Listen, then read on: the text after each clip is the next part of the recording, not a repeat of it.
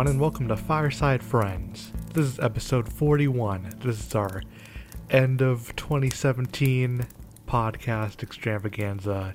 I'm Ryan Prasad, and I'm here with my co host, Alan Ibrahim. It's extreme. It's the end of 2017, and we're teens here to talk about t- stuff, pop culture. Hi. I got my Doritos. Got my Mountain Dew, my Doritos, my Gamer Fuel, Gamer Grub. The Fireside Friends branded sports car is making its way over here. Just a sad jalopy. Can you imagine what the vehicle that represents us would be? it's like a buggy. It's like a pink buggy, and it's doing its best, but it's just chugging down the road. It's a it's a it's a it's a truck with a dent on the side of it. And it says truck or car on the back. What's going on, Ryan? Uh, not a lot. Uh, it's the end of the year, pretty much, which is wild. 2017, it both felt like the longest and the shortest year at the same time. Yep.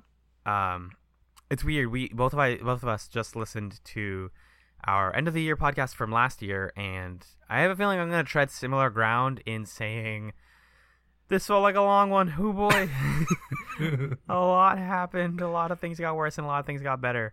Yeah. Um, but but I I, I don't know. I think it was overall it was a it was a, it was a good was a challenging year, but we learned a lot. We grew up a lot. That is true. That happened. I can confirm. This is just growing up. This is just fireside friends. Ryan, what are we gonna do on this year end podcast extravaganza? We are going to run down some of the highlights and some of the low points of this year, both in terms of what we covered on the podcast and what we experienced outside of it.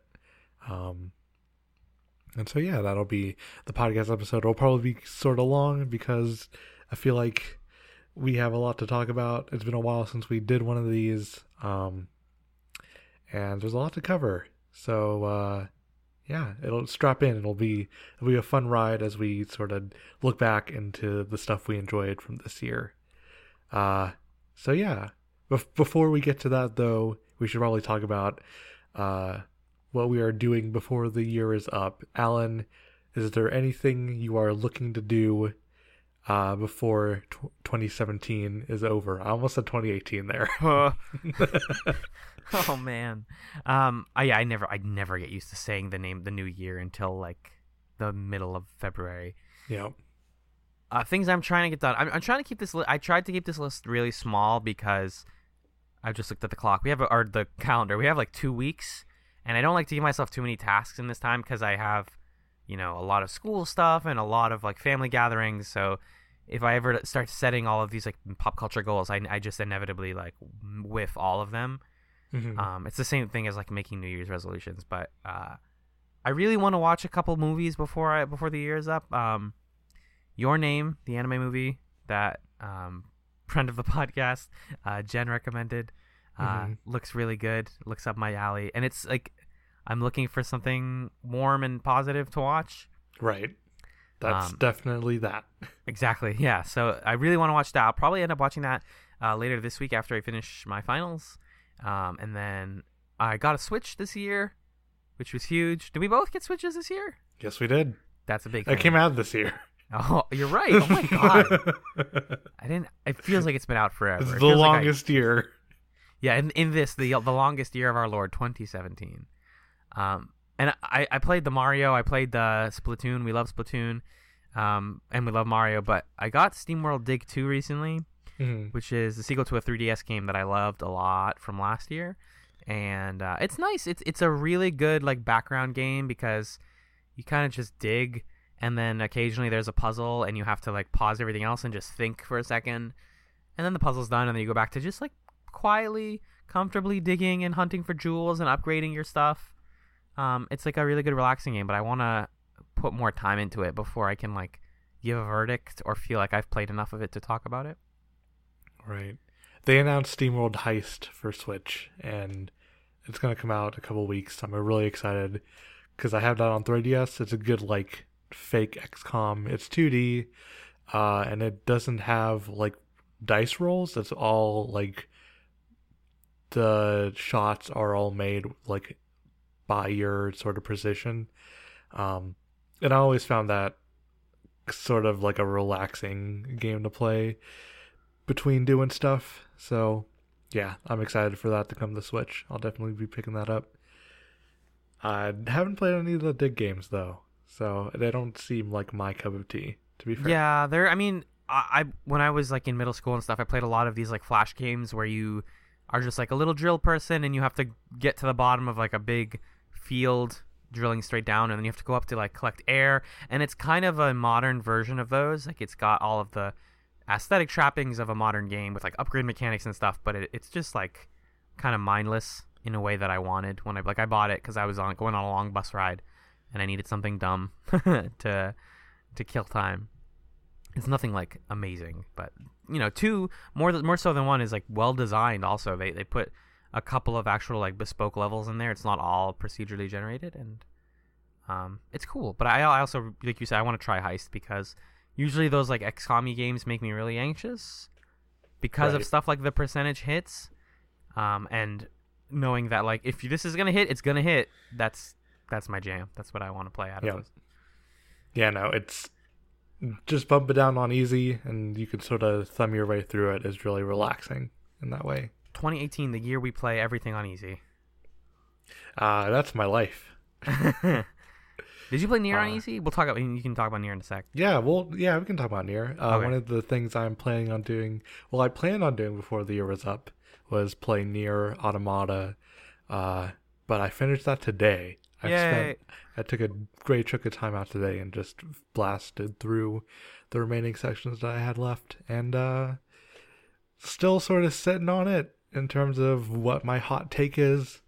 Um, but I enjoyed it a lot. I don't think it blew me away as much as it did a lot of people in sort of the games space, per se. But yeah. there were really memorable moments and some cool characters. But I guess one of the conflicts I had with playing that game was that I liked exploring the world more than doing like the like general arc of the story. Mhm. Um, and it was sort of this conflict of like, I want to finish the game because I want to see what everybody's talking about, but I also want to sit in this world for a bit because I like these characters, these like sort of like one-off characters that you get in like the side missions and stuff.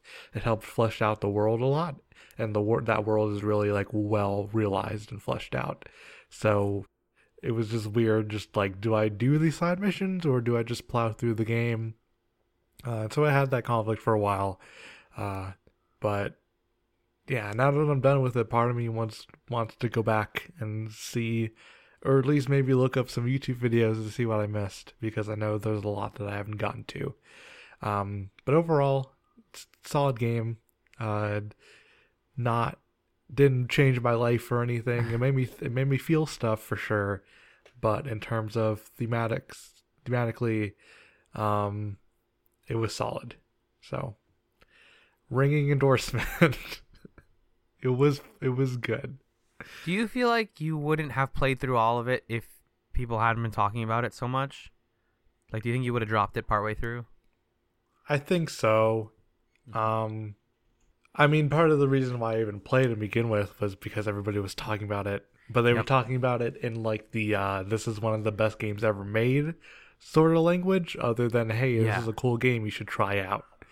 So I feel like that colored a lot of people's thoughts on that game, for better or worse. Mostly for worse, because I think it does really neat things with combat and with the form and all of that, but it, you once you go into like this is the best game ever made, you are. I was put in a place where I'm like, okay, I mean, I see what they're going for, and I get, I appreciate it what what they're going for, but I don't know, y'all. if this is the best game ever made I mean, which is yeah. fine, which is fine, which is fine. But like, I don't know. There's a bar. There's a there's a bar. It's like it's like when people like don't know anything about Twin Peaks and they hear us talking about Twin Peaks. Right. It's like the same thing where it's like, oh, I love Twin Peaks so much, and then someone new would get into it, and they probably won't feel the same way because I've talked uh, talked about it uh, for years and years and years, and there's no way it would be able to live up to that those sort of expectations. And then that sort of happened within a year, but like in one year. so yeah, um, that's a good. Point. I don't know. It's just like it's weird to to navigate how we sort of experience games in the culture and the game circle and I don't know. Again, Nier seems like a game that rewards sitting in that world for a bit. Um and so that kind of kind of conflicted with me being like, okay, I need to see the story through though and see what happens. So, I don't know. I'm I- still conflicted on that stuff. yeah, it, it, it's definitely the the type of game where I heard it was interesting, but then people talked about it so much that usually, like with a lot of pop culture, once people start getting to spoiler talk and, and best game of all time talk, that's like that pushes people like you and me a lot to just like, all right, I'll just try it so we can, so I can, people can shut up already and I can understand what the the discourse is about. But I've started to like actually be repulsed by that kind of discourse because I feel like Mhm. um im- as someone who can really easily get wrapped up in that um it's bad for my mental health and my my wallet to Right. buy play watch everything that somebody tells me is like the best of all time Yep. so i'm trying to like stay away from that kind of stuff. That's why i ended up just like listening to waypoint spoil Nier. And i was like all right that's fine. I wasn't gonna play it.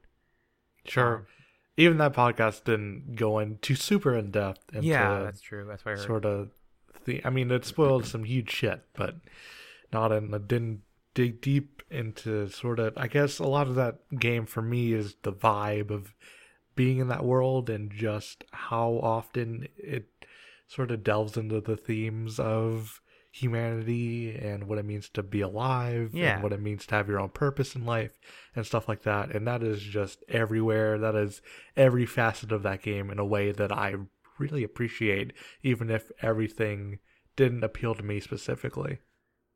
can i really briefly ask you what's up with 9s why does everyone 9S is- is sucks. Ni- 9S is a cop. Is 9s a fuckboy Yes. Um he's the like super racist one. I mean all of them are kind of racist, but he's just like the machines don't have feelings. How can they have feelings? They're not they're just stupid machines. Even trash though boy even though everybody in that game is a fucking robot, who cares? yeah wait yeah. The game, I feel like one of the more interesting aspects of the game is just blurring of just like what is why why what's the difference here? You know why does this difference matter? Yeah. is a is a thing that the game does well for me. Um but in terms of making the characters actually see that difference or lack of difference maybe not so much. Uh it feels really distanced in that way. It feels emotionally distanced in that way where it's like the i'm observing how the characters are sort of caring about and uh, how they're reacting to how they're perceiving the world but it doesn't have any bearing on me uh as a player with some few exceptions so it's very much just like this cold, like distance analysis of how these characters that I kind of don't like, but kind of do, are reacting to the events of the story. And I'm just like, oh, think emoji, interesting. With again some few exceptions, but yeah, Yeah, I, yeah. I, I will just say, lastly, I appreciate it's a game that's got people thinking about that stuff again. Like, hey, everyone, go read Philip K. Dick. He's been doing this for he was doing this for years. right. Yay, video games. Yeah, it's one of those things too where it's like, yeah, you can tell who read a book or not by Right. how they react. on what they talk about. sometimes, sometimes I mean, not to. I don't mean to, you know, step on anybody's toes and their enjoyment of the game, obviously. But it's like, I think it was an interesting execution of themes that we have seen before a ton of times in media Yes. and that's totally fine and good. Um, but I just wish people would, be more careful with their words and how they describe stuff. I don't know. We've been talking about Nier a lot. We should Yeah. probably move on. Sure. It's a good game. Maybe play it if you're interested. I don't know. I enjoyed it. that's good. Uh, how about you? What's another thing you are doing? You are looking to do by the end of 2018? I meant 2017. Uh, I guess just in terms of my own mental health, uh, I put these both down. I've already failed one of them, which is I want to I want to meditate and floss my teeth every day. These are two like self care things. Um, 2016 was actually the year that I started making more of an effort to participate with, in my own self care and mm. care about myself, if you will. and I, I, I like started meditating last year, but I stopped for a while, and I noticed that I was like even when I was going to like social events or like parties or whatever, I just I never felt like I was there. Um, and I think that comes from a lot of things. It comes from just the fact that my brain is very busy all the time, and um, it's a way that I cope with social anxiety is to dissociate. I'm sure a lot of people do that. Mm-hmm. But meditating in particular is just a quiet 10 minute reminder that like, hey, you, you're here. You're you're you're allowed to be here. No one here is going to eat you, which yeah, I do need to remind myself of every day. Um, yep. And then yeah, flossing, same thing. Like I, my dentist recently was like, "You're gonna like your teeth are gonna start coming out if you're if you keep messing up your gums." And I was like, "Oh God, I can't yep. pursue a career in this if I don't have these teeth. I need the like my teeth and my hands are like my two resources that I can't lose either of." Um, because nobody wants a dentist with bad with bad teeth, obviously. Uh, so I I just love yourself. This is the same thing we're talking about with video games. If people are talking about a game and you don't want to play it, don't play it. if you or, if you feel like, tired all my, the time, yeah, get sleep. My my big thing too is just it, it's so hard to play things on your own terms nowadays if you're on right. Twitter all the time. So it's like play stuff on your own terms. That's what I tried to do with Nier and mixed results, I guess. Yeah. But I mean, yeah. I was off of Twitter for a lot of the beginning of this year, and then as soon as I came back, I was like, "Oh, like this is a culture of people who want me to buy and play the things that they're talking about." Like, mm-hmm. and sometimes that's fun, and it's led to me discovering amazing things. But then sometimes, right. it's, like you said, it's super bad and harmful, and and like makes you nervous all the time about spoilers and the discourse and all this shit. Like, mm-hmm. so like take care, like love yourself. Yeah. Uh, meditation for me, I tried. Uh, there was that period where I like went to therapy for a summer, and like I tried meditation somewhere in between that stuff. Yeah, you were doing Headspace, correct? Yeah, but well, the thing with Headspace is like, oh, this is cool. I'm gonna sign up, and it's like twelve bucks a month or something like that, and it's like, I, I'm I'm taking time out to meditate so I can feel better. What makes you think I have this m- amount of money? I can't earn twelve bucks in ten minutes. I already like I was already like paying hundreds of dollars for therapy on top of that too. So it's like, why? Why would I pay that much for Headspace? I feel like I could just probably do it on my own, practice myself how to do it, and be fine. Yep. But it's something that made me bounce off of it quickly, and like just finding the time for that too is something I'm bad at doing. So that was maybe I'll maybe I'll hop on that in 2018. Maybe I'll do that again and see what happens. Yeah, I mean, we we definitely talked about this last year or during this year at some point, but like, if if 10 minutes of your time a day is like I have no time for this, and I was there, I've been there for months, then like, God, like I I just like took stock of everything that I do during a day, and I was like, all right, for example, I don't need to watch this YouTube channel anymore. Uh, right. Uh, this is 30 minutes of a day that I don't that I use every single day. See, day. this is the self-examination that I am really bad at. Right. and you are really good at. It took a while to get here. I'm not going to say it's easy. Like you just right. Kind of have to it's it's part of being present is like taking stock of what you do during a day and not just like doing stuff and then forgetting about it. Mm-hmm. Um once you do that, you'll realize like there are huge swaths of time that I spend every day doing like yep. not necessarily unproductive things, but like things that aren't good for me. Um, and as soon as you start to cut those out or acknowledge them, then you certainly can find time to sit still for 10 minutes, you know? Yeah. Um, what about you, Ryan? All right, another thing that I want to do by the end of the year, doing I'm going back to the video game well. I'm gonna I'm gonna finish Mario. Uh, Mario Odyssey uh, came out a couple months ago at this point. Yep. It's, it's just also one of those things too where I want to finish before I get spoiled on more things that happened in like in the back half, which is not the best. Again, I'm playing it on my terms, so who gives a shit? But like, man, that game is so good, and it's it's definitely gonna be the palate cleanser I need after Nier is depressing as hell. Um, it's, it's so near. Uh, Mario is so easy to pick up and put down, and it's just a delight. And the level design's really good, and it's really fun. And uh, I'm interested in seeing the rest of that game because it's it's fun. It's it's really fun. I don't know. That's the Mario's. It's a him. The Mario's good. That's fucking very good, Ryan. like play the thing that makes you happy. It's such a joyful game. I I recently was thinking about it and I was like, wait a minute.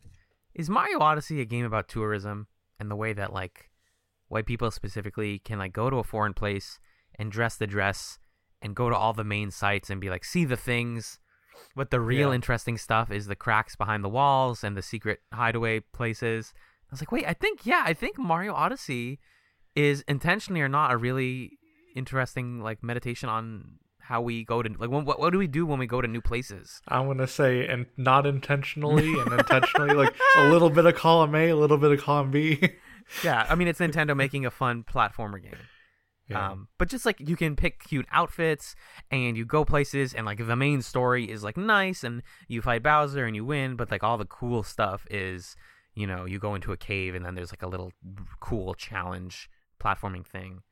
Um, that's the stuff people talk about and that's like where I found the most enjoyment in that game. It's really, it's it is really a delight. I'm so happy you're playing it finally. Yeah, it's great. I the last thing I finished was New Donk City, so Oh, I you're in like get the the best paced part of the game now. Everything goes really fast Cool. from there on out. word. Yeah. Oh, that island before New Donk City's real bad Mm, it's the hurdle. That's the hurdle. because it's just you're just collecting shines or moons. God, Shines, moon, stars, all the same thing. but there's no real there's like a little bit of level design but other than that it's like here's this person here's this dragon that can fly around. Just fly around and collect the shines. And it's like this isn't fun. No, it it honestly feel. Yeah, I think multiple people have said this. It feels like they just took some like parts of other levels and like squished them into a thing, and they're like, "This is the." Uh... It's un- it's like Maybe. It feels unfinished almost. The the the island level yeah, it's talking very very isolating and very feels not like the rest of that game i guess right? Because then you get, especially because then you get to New Donk City, which has like in the main story part the coolest, like Yeah. most creative use of one of the, the features of the game. yeah it's really cool but yeah mario's good it's a good game It's a him. it's a him anything else on your list Uh, Alan? nope, nothing. All right. Well, um, I'm gonna just say that I'm try- gonna try to watch that Star Wars before 2018 is over. Yes. because I need to see that Star Wars. You're- Almost everybody I know besides you has seen that movie, so I owe it to myself to take some time out and go see it. Because I bet I'll really like it a lot. Because I'm Star Wars trash. It's got it's got really mixed reception, but I feel like the way I have enjoyed the, the past two like Disney Star Wars movies, I'll probably like this one as well. So Yeah, it's hard not to. Like, it's hard. I don't, know if they can make an abjectly like awful Star Wars movie now. Uh, maybe. I have no interest in seeing the Han Solo's Han Solo true, movie. true. But what I mean, but like the main numbered ones are like all marketed to hell to the point where no one is going to hate those movies. I think. Ah, someone. might. Yeah. Anyways, but what I'm saying is like you love Star Wars, and I'm excited to see what you think about it. I obviously, and it's never been like a huge part of my life. I already have my tickets to see it, um, like in a week or two from now. But like I'm, yeah, I'm sure it's good. And uh, I, the thing that reminded me recently that was Star Wars was good was when you were doing that live stream on the Fireside Friends Twitch channel, plug, plug, Yeah. plug, uh, with Jen, where you're playing the Battlefront 2 story. Oh, That God. it seems like the worst campaign for any game. There is, for those not in the know, the Battlefront 2 campaign. People complained about the first Battlefront not having a single player campaign, so they put one in the second game, and woof. I like when you play as a droid for like a whole hour. You play as a droid for about the first half hour because you're breaking out of prison, and then because you're you're playing as the Empire, you're in a rebel prison. I don't know why the rebels have prisons, but it's whatever. uh, uh, you bust out of there, and then the whole thing is like you're the Imperial, and then you turn into a rebel. But then the like shift is very immediate, to the point where it doesn't really make any sense why she would just be killing stormtroopers when she was a stormtrooper for the past however many years. Uh, but the most offensive thing so far, from what I've seen of that campaign, was they give you control of Luke, and you like kill all these stormtroopers, and then the game's like, "Oh, you killed all the stormtroopers that are here. What else can we make you do?" And then you like catch up with one of the main characters of the game, and then you go, and then it's like a Destiny level where you like hit X on an object and then fight waves of enemies. Except for those waves of enemies are literal bugs. There are bugs on the planet, and you're just like lightsaber slicing all of these bugs that are flying at you for 10 minutes. It's terrible. Oh my god. I love bugs. Star Wars has the best bugs. But they're just like generic bugs. They're not like fun bugs. Oh man. Yeah. Yeah, it sounds like garbage. But uh, again, I'm like, oh, but but Star Wars is good. Like maybe the multiplayer is fun because you're in Star Wars, but the campaign sounds like a toilet game. Yeah. um, Yeah, is fine for what it is, despite the loot box garbage, but mhm. uh yeah, the single player is so boring. So boring. Snooze Fest 2017. Um, what were we gonna do next, Ryan? We are going to do uh, some of our favorite pieces of media that we did or like experienced for this podcast specifically. So it's anything that we covered on the show in 2017. Uh, Alan, why don't you go first? What are some stuff, some media that you enjoyed in 2017 as part of Fireside Friends? Some tings, yes. just a few tings. Uh, I have three, because I like to do things in threes. Um, that's why we ha- yes, that's why this podcast exists. I like the episode we did on Pan's Labyrinth a lot. I thought that was a lot of fun. I liked talking about fairy tales. I loved. I that was like the third time I've seen that movie, and I'm at the point where I've just like my love for Guillermo del Toro has increased linearly over time. Yeah. Because at the mostly because at the time of Pan's Labyrinth, I was like, oh, that's really cool that this like like indie um, Mexican director is like making this really beautiful fantasy film that has like a lot of political points. And then you know he made Pacific Rim, and I was like, oh, oh, he's happy. I'm glad he's making his mech. I'm glad he's making his mech movie. He's he, I'm if he's happy, I'm happy. But um, but like Pan's Labyrinth, oh, just just a delight. Uh, amazing movie. And then again, yeah, really good discussion between the three of us. Like I really, uh, we hit a lot of the good points that that movie has to say. Mm. Yeah, that's a good one. I'm interested in seeing The Shape of Water because of Pan's Labyrinth Fuck specifically. yes, yep. It's the closest thing to a Pan's Labyrinth he's done since then. Very like aesthetics. Most Yeah. probably I don't know enough about the plot, but like aesthetically, it is very much like very uh of the era that he's trying to capture. And yeah, I'm interested in seeing what that thing looks like. She fucks the fish. I've heard, I've heard that happens. I'm excited for her to fuck the fish. On behalf of all people who love animals. Um, yeah, I, I agree. I also want to see The Shape of Water. I've only like seen the trailer for it. Speaking of people fucking, Yep. Bound is real good, y'all. Oh man, Bound is real good. Bound is like good. It's too good. hmm Um, but the problem is, it's just one of those movies where you're like, why don't they make? And I said this during the episode, but it's like, why don't they make movies like this anymore? they won't. It's so Mhm. small and personal and like brutal and cool and sexy and ugh. the Wachowskis nailed it in one, and then they made other movies.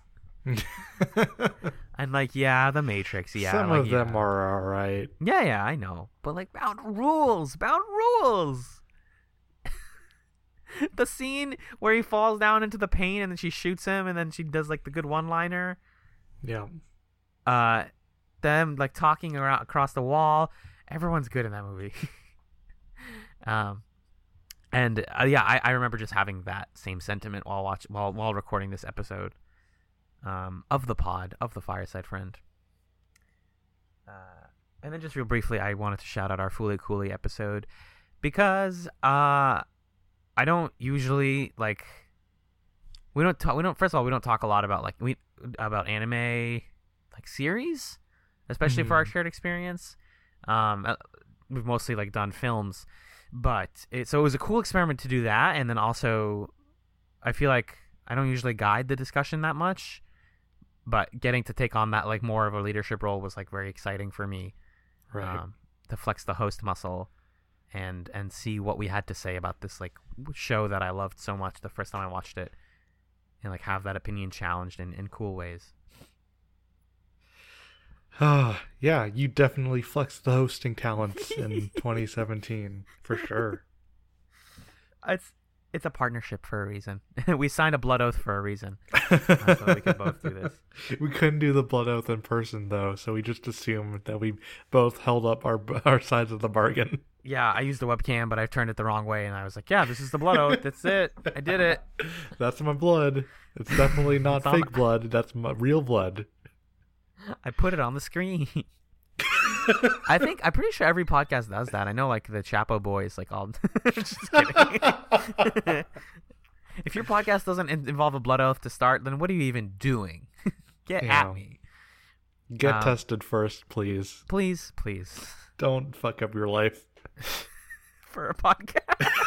it's not worth it. Um, those are my Uh. top. Those are my top three fireside friends of 2017. Okay, Alan. Thanks, Ryan. I did more than three, but I'll blast. Oh, you already please said go for it. I'm gonna take Pan's Labyrinth off because that was also one of mine. Yep.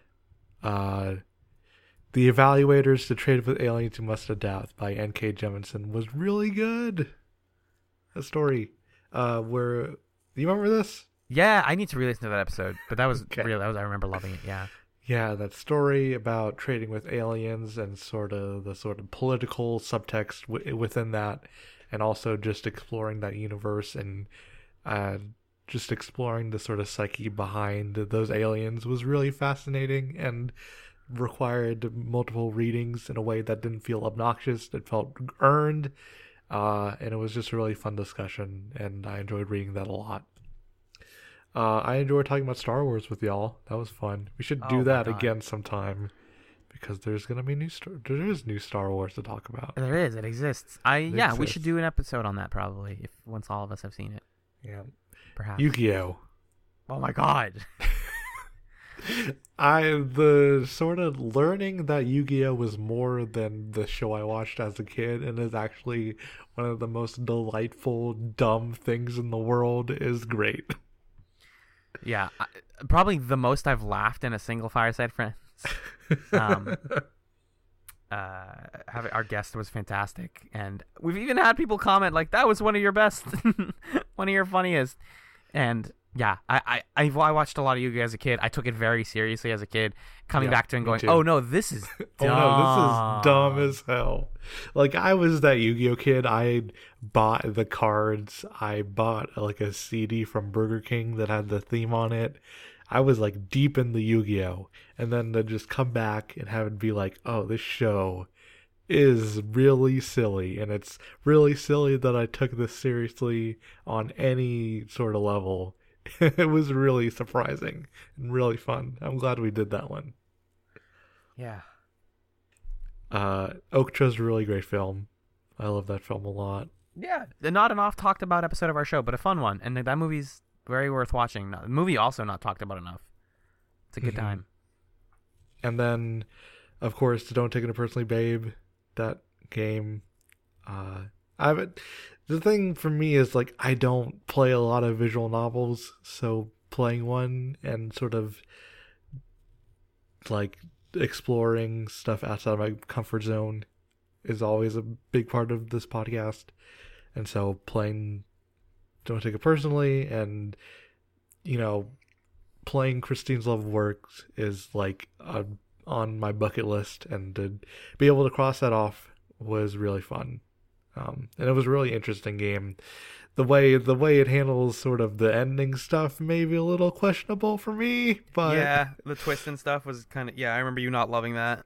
Yeah, but uh regardless, it was still really fun and I'm glad I got to play it this year. Ryan, you should play more visual novels. I should. Well, because I think you I like you like finishing games, you like playing through games, and like There's no effort. but I'm to bad at actually doing that. Is the thing. They and it's fun. They're fun. I like visual novels. I, I should Yeah. also play more of them. Problem is that a lot of them are really fucking long. Um, Mhm. but but don't take it personally, babe. It's like tight, Yeah. satisfying, one or two sittings, easy. Loved it. More visual novels 2018. Push ups to play Beyond- more anime games. Go beyond Dream Daddy. Yeah, I haven't even played Dream Daddy, so. Eh. Eh. Sorry, I'm like never passive on this show. I try to never do that, but like whatever, Dream Daddy. It seems fine. It seems like Yeah. a fun game. the boys are the men are cute. hmm Okay, I'll give them that. All right. We're moving on to favorite media we experience outside of the podcast. So this is stuff we did not cover in our year of Fireside Friends. Uh, I'll go first. Uh, the most obvious pick for this for me is Get Out, uh, which I saw in theaters, and it was like really memorable for that because everybody was like on the same page. It felt like, and just the experience of seeing that movie and the sort of turns it takes with the crowd of people was really fun. And uh, it's one of those movies where it has something memorable to say uh, and really important, and it's both just really fun to see with the crowd and just uh, really good sort of critique of society. So, yeah, Get Out's really good. I loved Get Out. I also saw it in a theater. Um, very worth seeing in theaters if you had the chance to do that. But also fantastic movie and put Jordan Peele on the damn map finally. Uh, Yeah. Beyond just like the guy from Jordan from Key and Peele, um, like great performances across the board. I every time I see any of those actors, especially the white actors in that movie, I'm like, oh, I get nervous seeing them in something else. Like seeing the brother in Three Billboards, I was like, "Oh God, he's gonna be horrible." Um, and then yeah, just a just a fantastic. I got to rewatch that actually. It's been long enough, um, that I I could like watch it fresh and still really love it. Mhm. Uh, What about you? What's on your list? oh golly, so I guess the most like glamorous, exciting one on here, uh, is. right right at the end of the 2016 um year end cast i uh make a joke where you ryan were like oh we made it out of here in one piece and then i said all right next year we're next year we're gonna watch one piece and then all of us collectively went no bad idea no we like it was hilarious except oops oopsie uh-oh i did it Yeah. and what's weird is like I think I also said in that part where I was like, our friend of the show, Shannon, was like, "One must be so happy that we're saying this." And then literally two months later, she put out a video uh, called "How One Piece Changed My Life," which collected, which um, kind of paid it forward and then changed my life because when I was having a really rough time at the end of the summer of this year, I needed like a really long uh, uh, like story to just devour for a couple of months and I started reading One Piece. I think back in like May ish, uh, and now I'm on. Ch- I'm reading it, so I'm not watching the anime. That's the only difference. I'm on chapter 833 right now, and I have no plans of stopping until they stop, and they're not going to stop for a very, very, very long time. It seems like. Um, it's delightful. Everything. Like, I mean, go watch that video, Jan's video. It's very good. It's, it explains everything about why it's good, but um, it was just there for me when I needed something positive and warm. And even though it has its problems, like everything does, um, it's a really fun series. And if the length is off-putting to you, then like just read the manga. And if the length of that is off-putting to you, then why do you? You don't need to finish it. The creator doesn't plan on finishing it. Why do you need to rush through it? Just enjoy it, savor it. It's all good, except the queer people stuff. Right. with 11 asterisks next to it's all good um yeah one piece is one piece is an amazing work that i got into uh that i never talked about on the pod Yeah. Speaking of things that helped out this year, uh, I know we did the, technically did this for an episode, but I'm putting it here because it encompassed so much of my life. Uh, Twin Peaks season three was huge. yes. Uh, and having it air mostly, for the most part, having it air weekly, uh, and just giving me something to look, to look forward to every week during the summer, uh, especially when that wasn't the greatest time for me this year, what meant a whole lot, and just being able to watch a piece of David Lynch, whatever David Lynch wanted to put on the TV that week, um, and just having that experience of dissecting it with folks uh, and sharing our theories and talking about certain plot points on forums and on Twitter and stuff was so good. Uh, and it didn't, it, just one of the things where it doesn't happen a lot these days. And I'm glad we all were able to have that experience. Uh, for, for those of us who were initiated in Twin Peaks madness, um, that was so much fun and I I hope we have another experience like that again soon. But yeah, it was unlike anything else I've seen. It was so much fun. Yeah, getting to collectively watch something is is a gift, and especially when it's really good, like Twin Peaks season three was. Um, took a while before I was like, "This is amazing." At first, I was like, "This is ridiculous. I have no idea what's going on." But then once it did like firmly solidify itself as capital A amazing. I was like every week, please. I was more excited for it than I was for Game of Thrones this year by a long shot, and I still watch that show. Yeah, and that is for me the element of just like I obsessed over Twin Peaks and I obsessed over the ending of that show and Fire Walk with Me. So to be like, what are they gonna even do here? And just yeah. waiting for like the first few shots and how it's going to establish itself in the beginning was a lot. Um, and yeah, that premiere, the premiere, and then the like when they had the next like three and four on streaming, and just devouring all of that in one night and being like, "Holy shit, Twin Peaks is back. here!" It's yeah, it was a lot. Um, is there anything else on your list, Alan? Um, I briefly, I, I only want to mention this one because I love it, but I didn't play too much of it yet. Um, I bought Yakuza Zero, uh, which is mm-hmm. a video game that came out th- earlier, way earlier this year, um, on PS4, and that game is so good. I love all the stuff I played out of Japan this year. It's unbelievable how much Japan's killing it. Um, yeah. or, or, it is very believable. They make good games and anime, um, which are my two favorite things.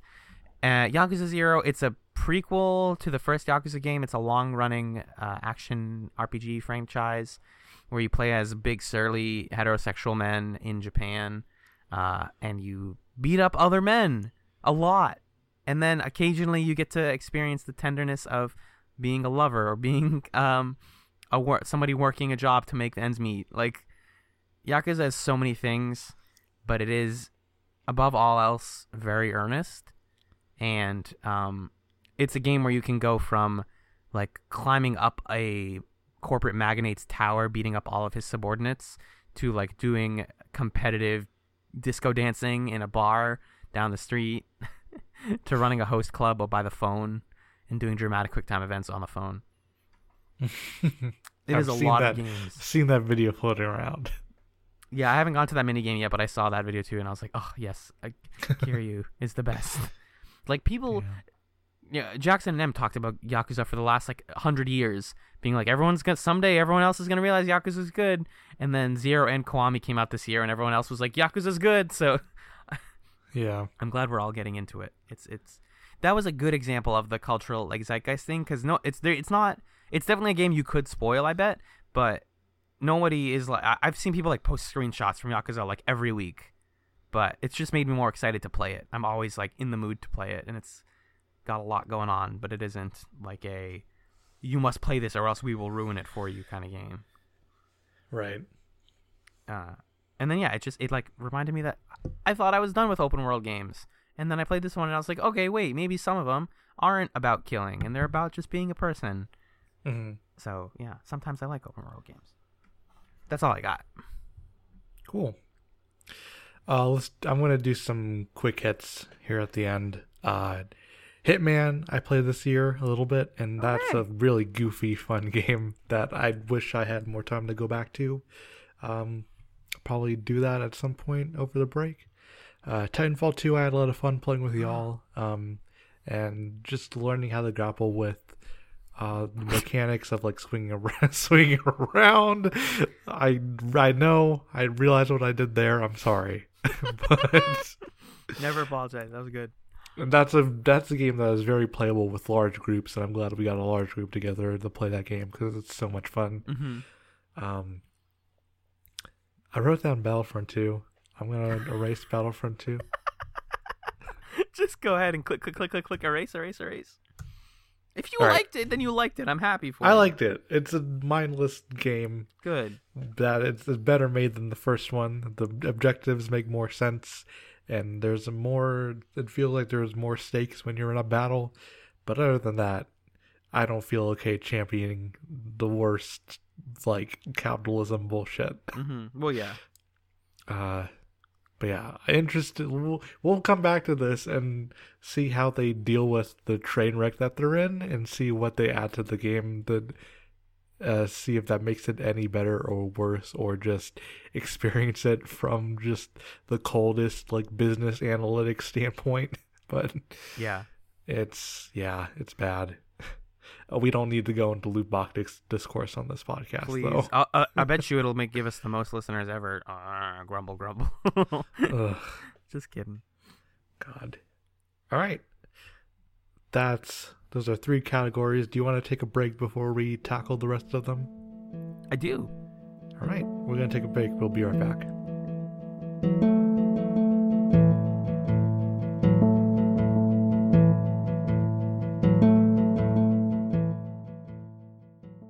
This podcast is being hosted on the Abnormal Mapping Podcast Network. Visit abnormalmapping.com and check out our other shows, including Abnormal Mapping, Been a long time. Good to episode 69. Some would say it's fun. Second Officer Slog, It's the peak Star Trek. Star Come back. Trek. The Amory Score, Hey, Claudio, stop. I don't want to think about this, Claudio. Novel Not New, How, how many endings are we looking at for this? I, I think there are one ending.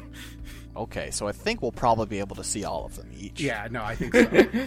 and Fireside Friends. 37 is the age of the fictional character that I just made up. Oh, what's their backstory? They're 37. Oh man.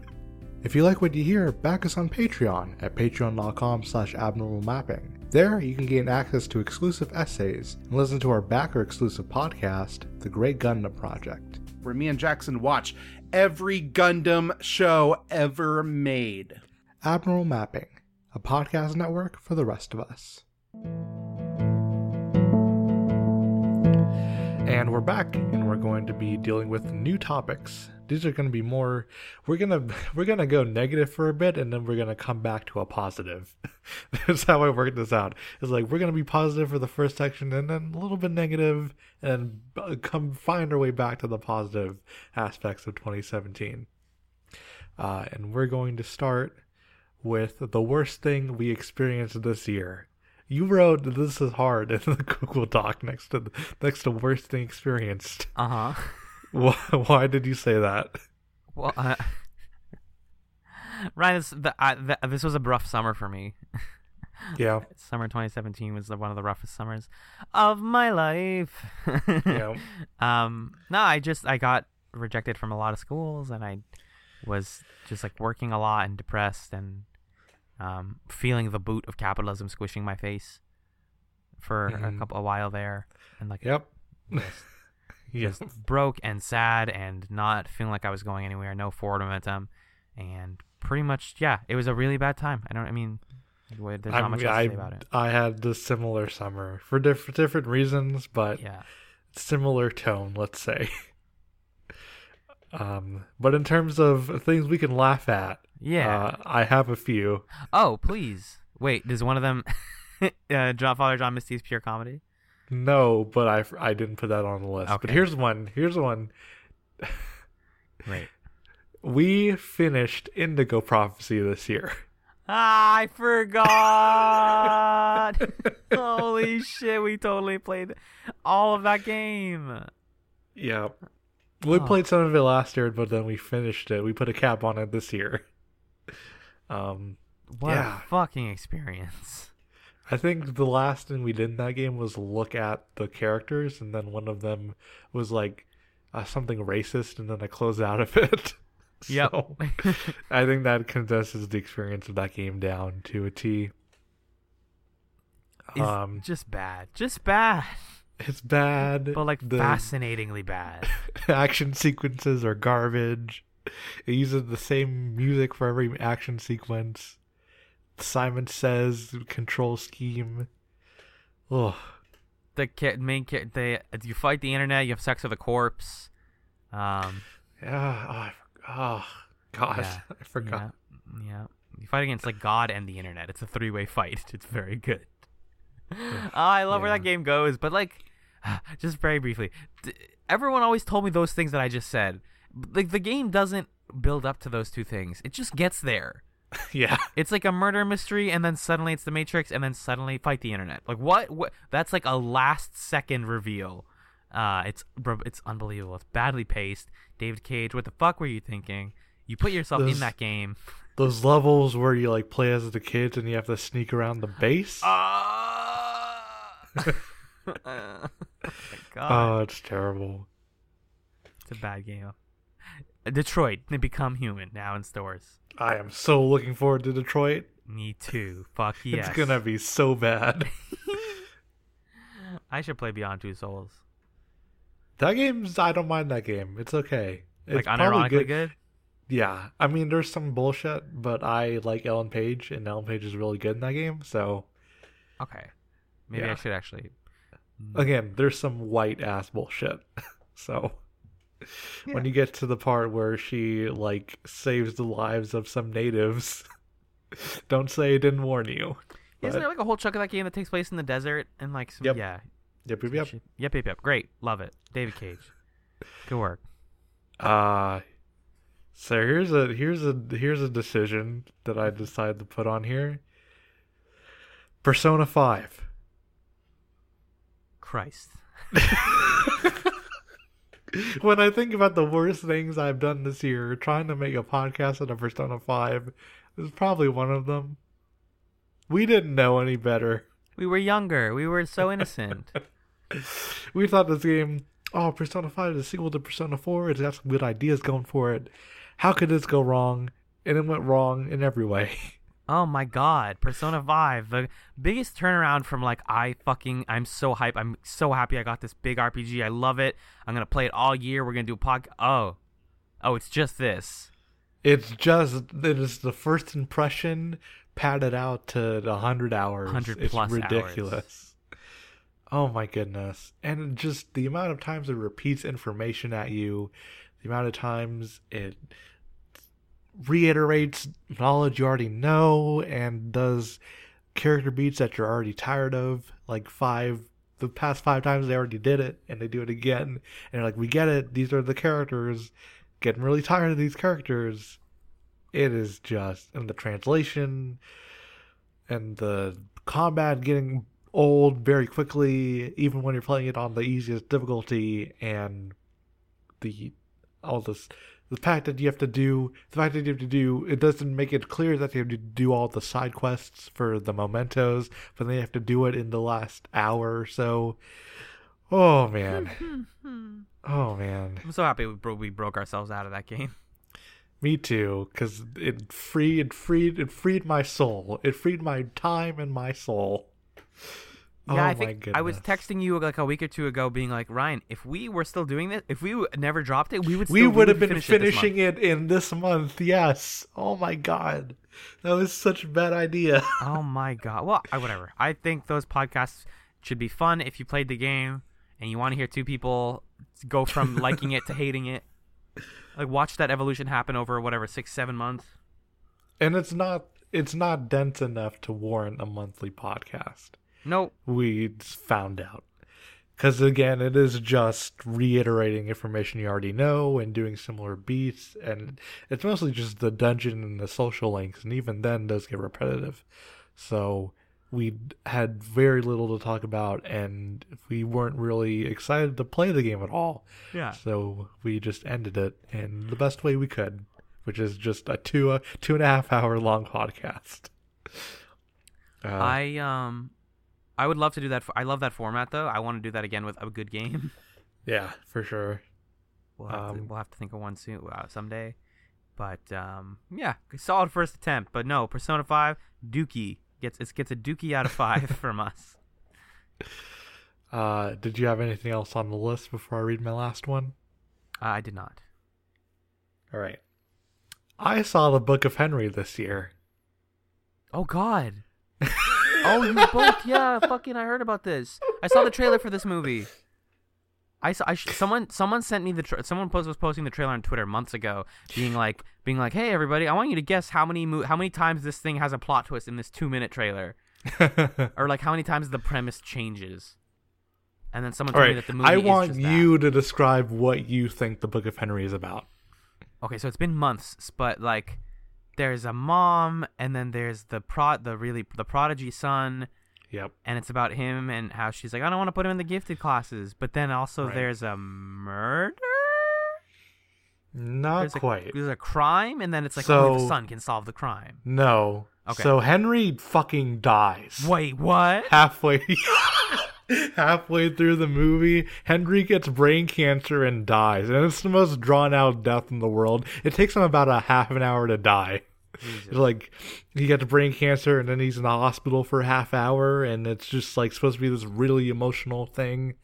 Uh and then henry like after he left behind uh he le- he leaves behind diary like fucking like tapes he leaves behind tapes on how to murder the next door neighbor because he's abusive towards his daughter. So the whole like second half of the movie is the mom who's played by naomi watts following the instructions left behind on his tapes like buying a sniper rifle and like learning how to shoot and shit so we can learn how to assassinate the next door neighbor which she actually doesn't follow through with. I'm, I'm spoiling the movie because who gives a shit. She doesn't follow through with it because she's she while she is about to pull the trigger the second she is pulling the trigger like right there he's right there in her sights and she looks at a picture of her son next to where she is aiming and he goes, "Oh right, you're a child." And it's like, "What?" and that's what just makes her decide not to shoot him. Colin Trevorrow, everybody.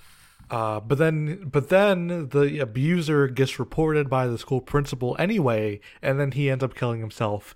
Uh, and then the neighbors get custody of the daughter, even though that's not how custody works.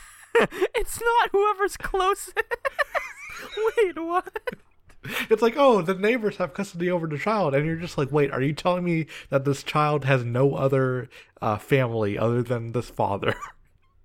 because that's what you're telling me right now, movie. that's not how it works. Oh, at least it's only an hour forty-five. This sounds like a three-hour movie. It's it felt like a three hour movie. but it was a ridiculous thing to see and watch. And yeah, it's no wonder why they took that director off of Star Wars. oh my god, you're right. That he was totally gonna direct a Star Wars. Because what a mess. oh my goodness. The Book of Henry, the year best film of the year. Best worst film of the year. strangest film structure of the year because Mm-hmm. it's like one act and then Henry dies in the second act and then the third act is about the plot to kill the neighbor. And it's like okay. Yeah, normal first act, the darkest second act and this weird third act that is like a different movie. They all feel like different movies. It's weird. Oh, it's a lot. Silver, Sarah, Sarah, Sarah Silverman and Bobby Moynihan are in it. Like good comedians. Sarah Silverman kisses Henry on the mouth at one point while he's, he's in the hospital. Um, Yep. are they related? Nope. Oh no. Uh, is that Hank from Breaking Bad as the bad guy? yep. Oh, love it, love it. Good job, good. Good. Uh, yeah, it's a lot. It's a lot, man. Oh my god. Uh, all right. I think that's that's it for the worst of the worst. Uh, the next subject is things that we liked at one point, but then they got ruined by capitalism at some point this year. Uh, and I mostly wrote this because I really liked Overwatch a lot. I it was a game that I played like at least once a week. Yeah. Um, It was just my go-to, just like oh, I'm gonna play a shooter, and this is just a good shooter. Now I don't play it at all because they've made all these changes to it. Uh, they made changes to Mercy where they like took feedback from players and they were unhappy, and these are mostly, I'm presuming, men.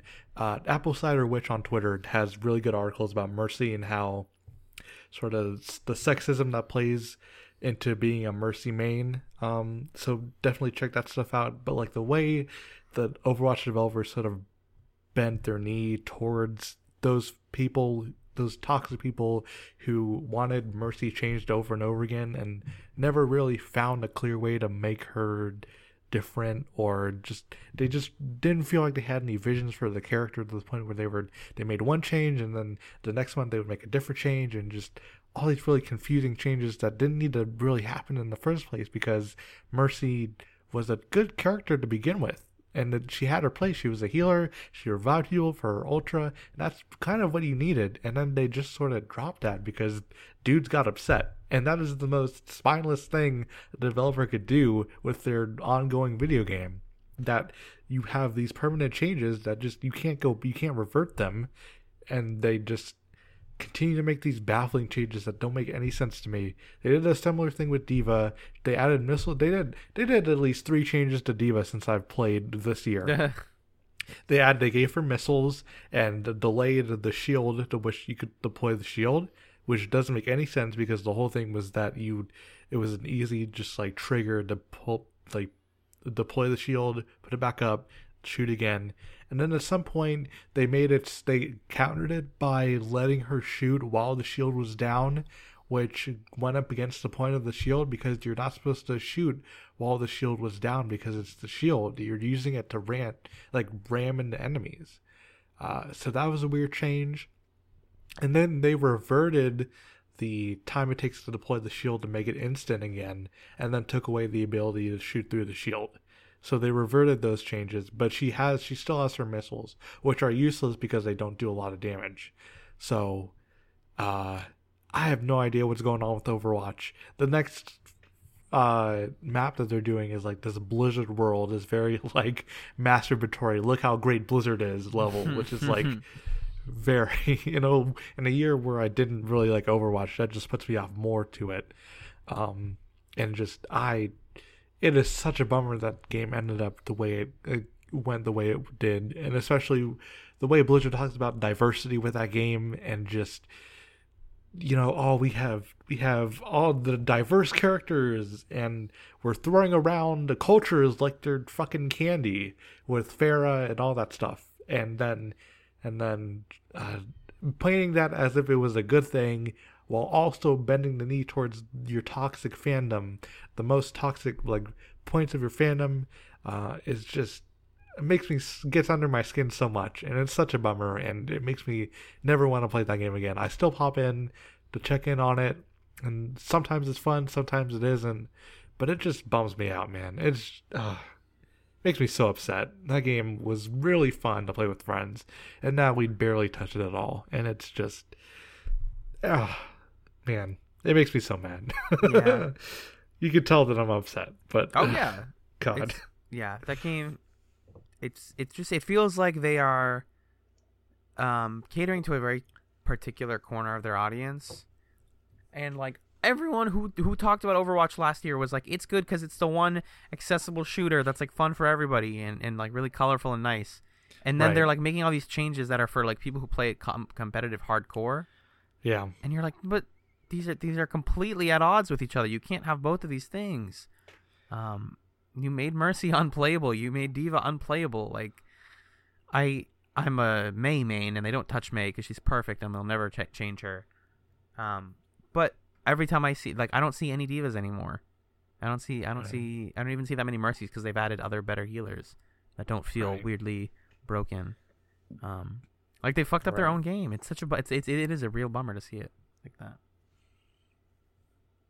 and then to see it win best ongoing game at the Game Awards. It's like what what game are you paying attention to? Because that's not they're not doing well by this game. It's yeah, it's a bummer. and like half the events this year were repeated from last year. Like they didn't add that much like new stuff. Yeah, most of them were for sure. Yep. And it they got by on the fact that oh, the new characters have new skins because they weren't in the game by this time. And it's like you can't just you can't just bet you can't just do that every year though. So I don't I don't know. I don't know. that game needs like a shake up. It needs like a big shake up to get people back on it in a big way. And then also just how obvious it was with the loot box stuff, how much they were just looking for your money by just not doing all the duplicates and just it really the more that game went on, the more I got less out of my loot boxes, which is just ridiculous. Um, yeah, 2017, the year of bad loot boxes. and yeah, it was it's just a bummer going back to that, and yeah, seeing it, seeing what it became, and yeah, it's really disappointing. Uh, what about you, Alan? I don't have a thing for this category.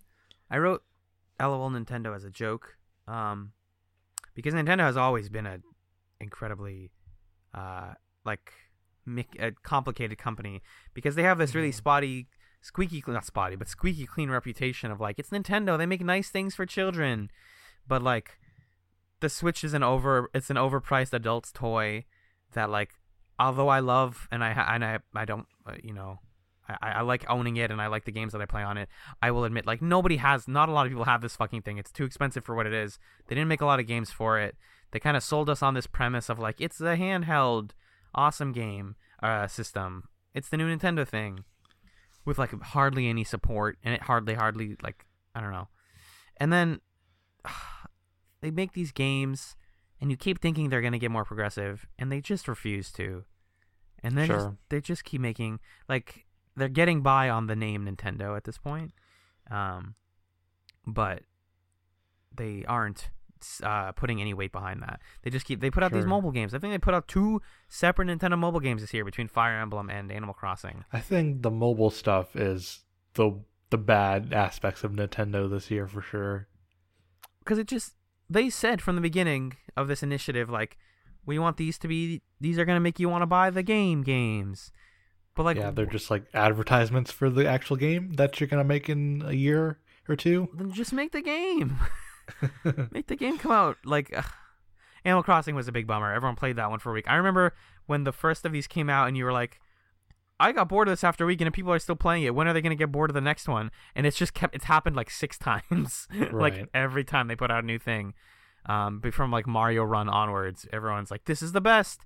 Two weeks later gone dead. Miitomo uh fucking miitomo um Yeah, I mean, Miitomo stuck around more than it should have. To Yeah. be fair, because it was the first one of those. But then from then on, it was just like, all right, Nintendo, I get it. You want to do these social games that have microtransactions? Nah, I'm good. Michael, they have microtransactions in them. Yep. Yeah, they're not. They're not the. They're not the squeaky clean company that I thought they were when I was a little kid, and that's. Yep. It's just a realization that really came into view this year. So on the flip side of that, though, next up is best surprise. Ooh. Uh, and I've this is the flip side of this though, where a year ago I don't think I would have owned a Nintendo Switch, and I don't think a Nintendo Switch would have been worth owning. But I completely flipped on that, and I love my Switch. yeah. Again, it's. I'm so happy I have it. Every time I play it, it's a delight. It's great. The games I have for it are great, but it's it's a it's a four hundred dollar toy. Yeah, Like, for sure. But it's also one of those things where it's like, oh, this is a toy that actually Nintendo was like, okay, how do people play games? Uh, instead of like doing VR bullshit, uh, like shit people will never buy, and be like, okay, how do people play games, and how do we make a system that reflects that? And then the Switch is perfect because it's like it, you put it on the go, it's like a tablet, and then you plug it into your console, and it works both ways. And I want everything on my Switch because it's super convenient. Now, if only they could make a good controller. They The did. Pro it's controller's Pro good. Controller. It's like seventy dollars, it's, dog. It's just fucking it's way too much money. oh my it's- god, I want one. well, it's never well made, but it's way too expensive. Just if, just pack it in with. If that's the good one, then pack it in with the fucking system. The system comes with these two dinky Joy Cons, Yeah. that are like fine when you're playing in handheld mode, but then you try to play on the TV and you're like holding two sausages, and then you play a two player game and you have to hold them sideways. And every time I show it to someone, they're like, "Where's L and R? How do I use this? How th- it doesn't that mode of it doesn't feel intuitive, which is a, So which weird." here's my Nintendo advertisement for the two Joy Cons, though. Okay, Is that me and my partner was playing Rocket League on those, and Yep. it totally worked. uh, yeah, because I mean, Rocket League's it simple took- though. Rocket League is simple, and it took some getting used to. And so the thing that the secret thing though is that you need to like get the like the grip with the like thing on it. You know what I'm talking about? The Yeah, yeah, the thing that in? comes with it. Um, yes. because it has the like two buttons on the top of it that help you realize where L and R are. Because otherwise, because Ah. otherwise you don't really see the buttons and they're really hard to press. And then that cover has the cover of the buttons on it, and it makes it way easier. That makes that Joy-Con stuff way easier. Huh. Um, yeah, no, that is the most important part of the have of playing the Joy Cons that way, and it sucks, but it's what it is. I don't know why they made it like that, but yeah, I don't know. I love the Switch. I'm happy. It's a good system. Um, that's definitely a surprise for me. It was like, oh, I, I okay, I'm gonna buy a Switch because all the Nintendo stuff's gonna be on it. To, oh, I want every game on this because it's really convenient and it's like a new Vita. So, yeah, the Switch was definitely a thing this year. Do you know what else was a thing this year that surprised me? What's that? Star Trek Beyond. Oh my god! For- Why did I forget Or- about Star Trek Beyond? I'm bad. Beyond Discovery. They're, they're very similar names. ah, whoops. Star Trek Ugh. Discovery. God, what a good show. Yeah, not enough. I didn't. Yeah. Yeah. Go ahead. Not enough people watched it. I mean, they're making more of it, so they met some milestone. Yeah, so enough people watched it to hit a checkpoint at CBS's offices, um, Yeah. where they gave them more money. I love it. I thought the show was fucking fantastic. Yeah, no, I. It's a lot of fun. Uh, I didn't know what to expect from it. I guess I was expecting like the Abrams films, but in the show, and I guess the pilot is sort of like that, but the rest of it isn't really. Uh, it's like the elements of Star Trek that I've seen from TNG and stuff, and it isn't afraid to like be super serious, but also have fun with those characters. And it finds a good way to balance that stuff, and it's just so much fun to watch. Ugh, that show's great. Yeah, it's again, it's sort of like Twin Peaks, where it's like, oh, we have a weekly show to talk about, but it's more. It's it was a lot more episodic. Um, like there was a continuing plot, but like each one had its own little adventure and like theme, and the characters were really good. And I just like that it's not, it's not like villain of the week Star Trek. Right. It's it's a lot smarter than it initially seems. Because that first Yeah. episode, like you said, it, that pilot, it's just like big action, awesome. Things go bad. What is the even the show gonna be? Is it gonna be adventures? And it's like no, it's kind of just we're in space and like we have to figure out how to deal with a war. Like it's Yeah. it manages to be serious and smart at the same time. Yep. Uh, is there anything else on your list for best surprises this year? Uh, not particularly. This was the year that I like got comfortable with my hobbies and like enjoyed the things that I already knew were good. Right. So I didn't like have too many things that that kind of blew my mind. Uh, Sure. Or, or like really surprised me. I'm trying to just take a look at like the films I saw this year. Uh, no, nothing really. Uh, I'll say a surprise was uh, this is minor, but Thor Ragnarok being a fun movie was a surprise for me. I was done with Marvel as a concept, but Thor was good. That was fun. Yeah, they made a good Marvel movie. We've been talking about Marvel movies since like we started the show. Ugh. We've had such mixed feelings on them, and I don't. I like started skip. I've skipped so many, Yeah, but a I, lot of them were skipping. Yeah, exactly. And then now I hear Thor Ragnarok's good, and I'm like, oh, great. Like if I see that on cable or something, I'll watch it. hmm Yep. Yeah. I think that's it for our main categories. I think I think we did it for the most part. I think we did. Is there yes. anything else? Is there anything else you forgot to bring up that we should bring up? No, I I guess I'm kind of thinking maybe 2017 was like a lighter media year for me because I really I'm like not Yeah, I don't have a bounty of things to talk about. Yeah, I mean, I'd had a lot less time this year to do that stuff, so Right. Right. not a huge surprise for me. But I loved being busy this year. I went out and, and like hung out with a lot of people this year, which was good for me. right, all right. So final thoughts on 2017 and hopes for 2018. Reflect on the year, Alan. Oh god. Go. 2017, lots of growth, and I think you, you, we kind of had to have a year like this, um, so that when we get older and we're off to our, our our respective careers, we're like, oh yeah, 2017 was one of those years that like I did a lot of thinking and did a lot of like maturing and made some mistakes, but met some people that that made me think different ways, and and I, like I improved. It's an overall like personal improvement year, even if the world um has I'm not gonna say gone better or worse. That's impossible to answer, but like some Right. shit's happened, and but we're Yeah. working through it. Yep. Um, yeah, for me, it was one of those years where, for the first half of it, uh, it was rough, and then, like, there were a lot of moments that made me.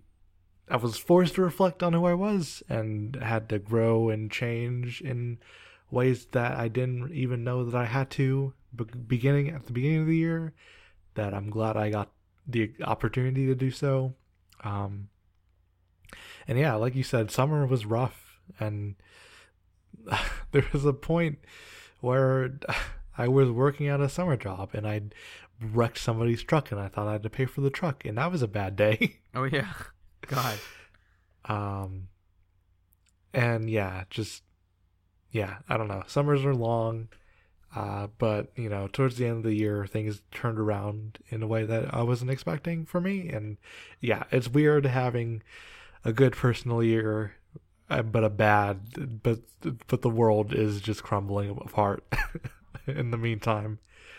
Um, but yeah, I don't know. It'll be it'll continue to be weird to navigate that stuff as our lives sort of change and evolve, and then the world changes and evolves in a very different way than, uh, than I guess what is happening in our like personal lives. But that's the whole thing. Yeah, indeed, indeed, indeed. 2017. Let's put it behind us. Let's move forward. What are our hopes for 2018, Alan? Uh, With all the growth in mind, how are we going to spring into a beautiful campfire? That will consume the forest, enveloping everyone in its Ugh. warmth. I want, I want, I want more. I want the, I want the return of like cool, weird. I want more indie games. I want more like personal indie games that we play on here and that we talk about.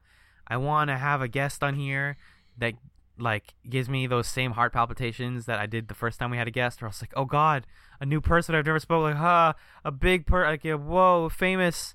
Uh, hold on, I'm trying to think of a, fa- a cool famous person that would make me excited. Um, who's the coolest famous person you can think of? Quick. Uh.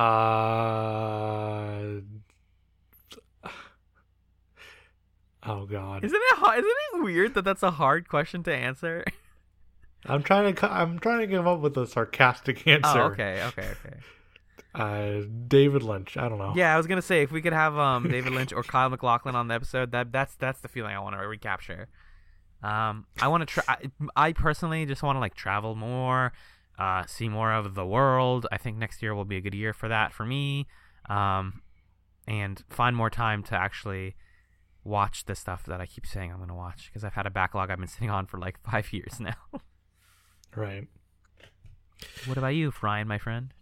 For me, it's just keeping that hustle. I found a good groove of just finding a balance between work and life, uh, and I want to just keep at it. Keep at like writing articles because I know I'm going to be doing that early, starting early next year. So I know I'm going to be pretty busy starting next year, but I just want to keep at it and just you know work on being better as a person and better as a writer and a worker and just uh finding ways to better myself in the future is something I'm always trying to do, but uh, I've never put out work consistently on a like weekly basis until this year, and I sort of want to keep doing that. I don't want to like get off the wheel uh, and get off the treadmill, so to speak, and just take a breather.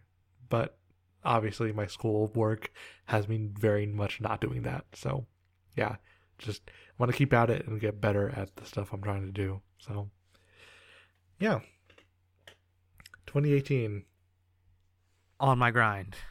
Speaking of the grind, Fireside Friends 2018 will look slightly different than it has in the past. Uh, Alan, do you want to talk a little bit about that? Yes. So, um, as we mentioned, we're both going to be very busy, at least in the first half of next year. So, uh, we're going to be shifting up the format a little bit. And specifically, we are moving to a monthly podcast format. Um, the bad news is you'll hear us less often. The good news is you'll hear us for longer. And you can Yeah. space out the Fireside Friends throughout the month, which we hope you'll do because we're sticking with the shared experience segment that we do now every episode, where we experience something and we share it with people, usually a guest, and um, talk about it and break it down critically, um, but in a non formal way. But we're also um, going to have another segment, which will be the first half. And we're bringing back what used to be our segment one. Uh, in a way, we're going to be toying with it a little bit, obviously. Um, but the idea is we're going to go back to this sort of like less structured, um, m- more conversational. Like let's just talk about some stuff that we're into right now. Yeah. Because a lot of the conceit of this show for us was like, oh, we like talking to each other and about like the stuff that we like and we sort of moved away from that in service of the like shared experience stuff, but and I think it made for a stronger podcast, but it also got away from stuff that we really liked about the show initially. So finding a good, a good balance between making that stuff more uh interesting to listen to and also you know, harkening back to sort of the stuff that we liked the first time around is something we're still working out, but I feel like uh I feel like it would work out. I've, we're gonna make it work, and it's gonna work better with our schedules. Um, so yeah, I don't think know. I yeah I think it's gonna be good for us and it's gonna be good good for the listener too. Um, yeah, that's basically how I think about it. for sure. Uh, so yeah, it'll be split up into segments. We'll record the segments in different sessions. So we'll record segment one at one time, and then record the game club at a different time. Uh, and even I want to look into like doing, you know, if we're all gonna be watching Last Jedi, and we, we can sneak in a Last Je- Jedi segment in there somewhere, uh, and stuff like that. We can play around with the format as we go, but uh, main takeaway is that it's a monthly format, and you'll be hearing from us every month, probably at the end of each month. Um, but it'll still be Fireside Friends. We'll still be doing what we do, and uh, it'll be a fun ride to go on. And this is just looking at the ways our lives have changed and sort of just reformatting the show to fit that. And uh, yeah, it'll interesting to see how it works out, and hopefully it works out for the better. I think so. Uh, this podcast, like most art, is always evolving, and we're Yeah, receptive to sure. change. So if you have you know feedback on that, let us know. But that's where we're taking it. Um, That's it. I guess Ryan, you can also uh, we can tell people what to experience with us for next month. Yes, month. as part of this change, we realize that we're really bad at telling people what they should do before and like in between the podcasts. Uh, so we're going to start doing that now. And so next month we will be discussing Doki Doki Literature Club, which is a visual novel horror game. Uh, it's free on Steam, I believe. Mhm. Uh, and so, uh, yeah, horror game, visual novel. We'll be playing it. It's free, so you don't have to pay any money to do it, and uh, that'll be fun to talk about because I know Alan, you've played it, and I haven't. Uh, it'll be fun to uh, experience that. It seems right up my alley. I like horror. Maybe not. I'm not a big visual, visual novel person, but I like horror. So Oh, I'm so excited. I can't believe this. I can't believe we walked into this. Yes. Uh, also, if you're going to play this with us, huge content warnings across the board yeah, for this I mean they put one in front of the game, so Yep, they they tell you all the stuff to be aware of. It's a lot. It's a it's a it's a lot of a game, and it's a little long. So space it out. Take your time playing it. for sure. And uh, yeah, I think that's gonna be it. Uh, thanks to everybody who listened to us this past year.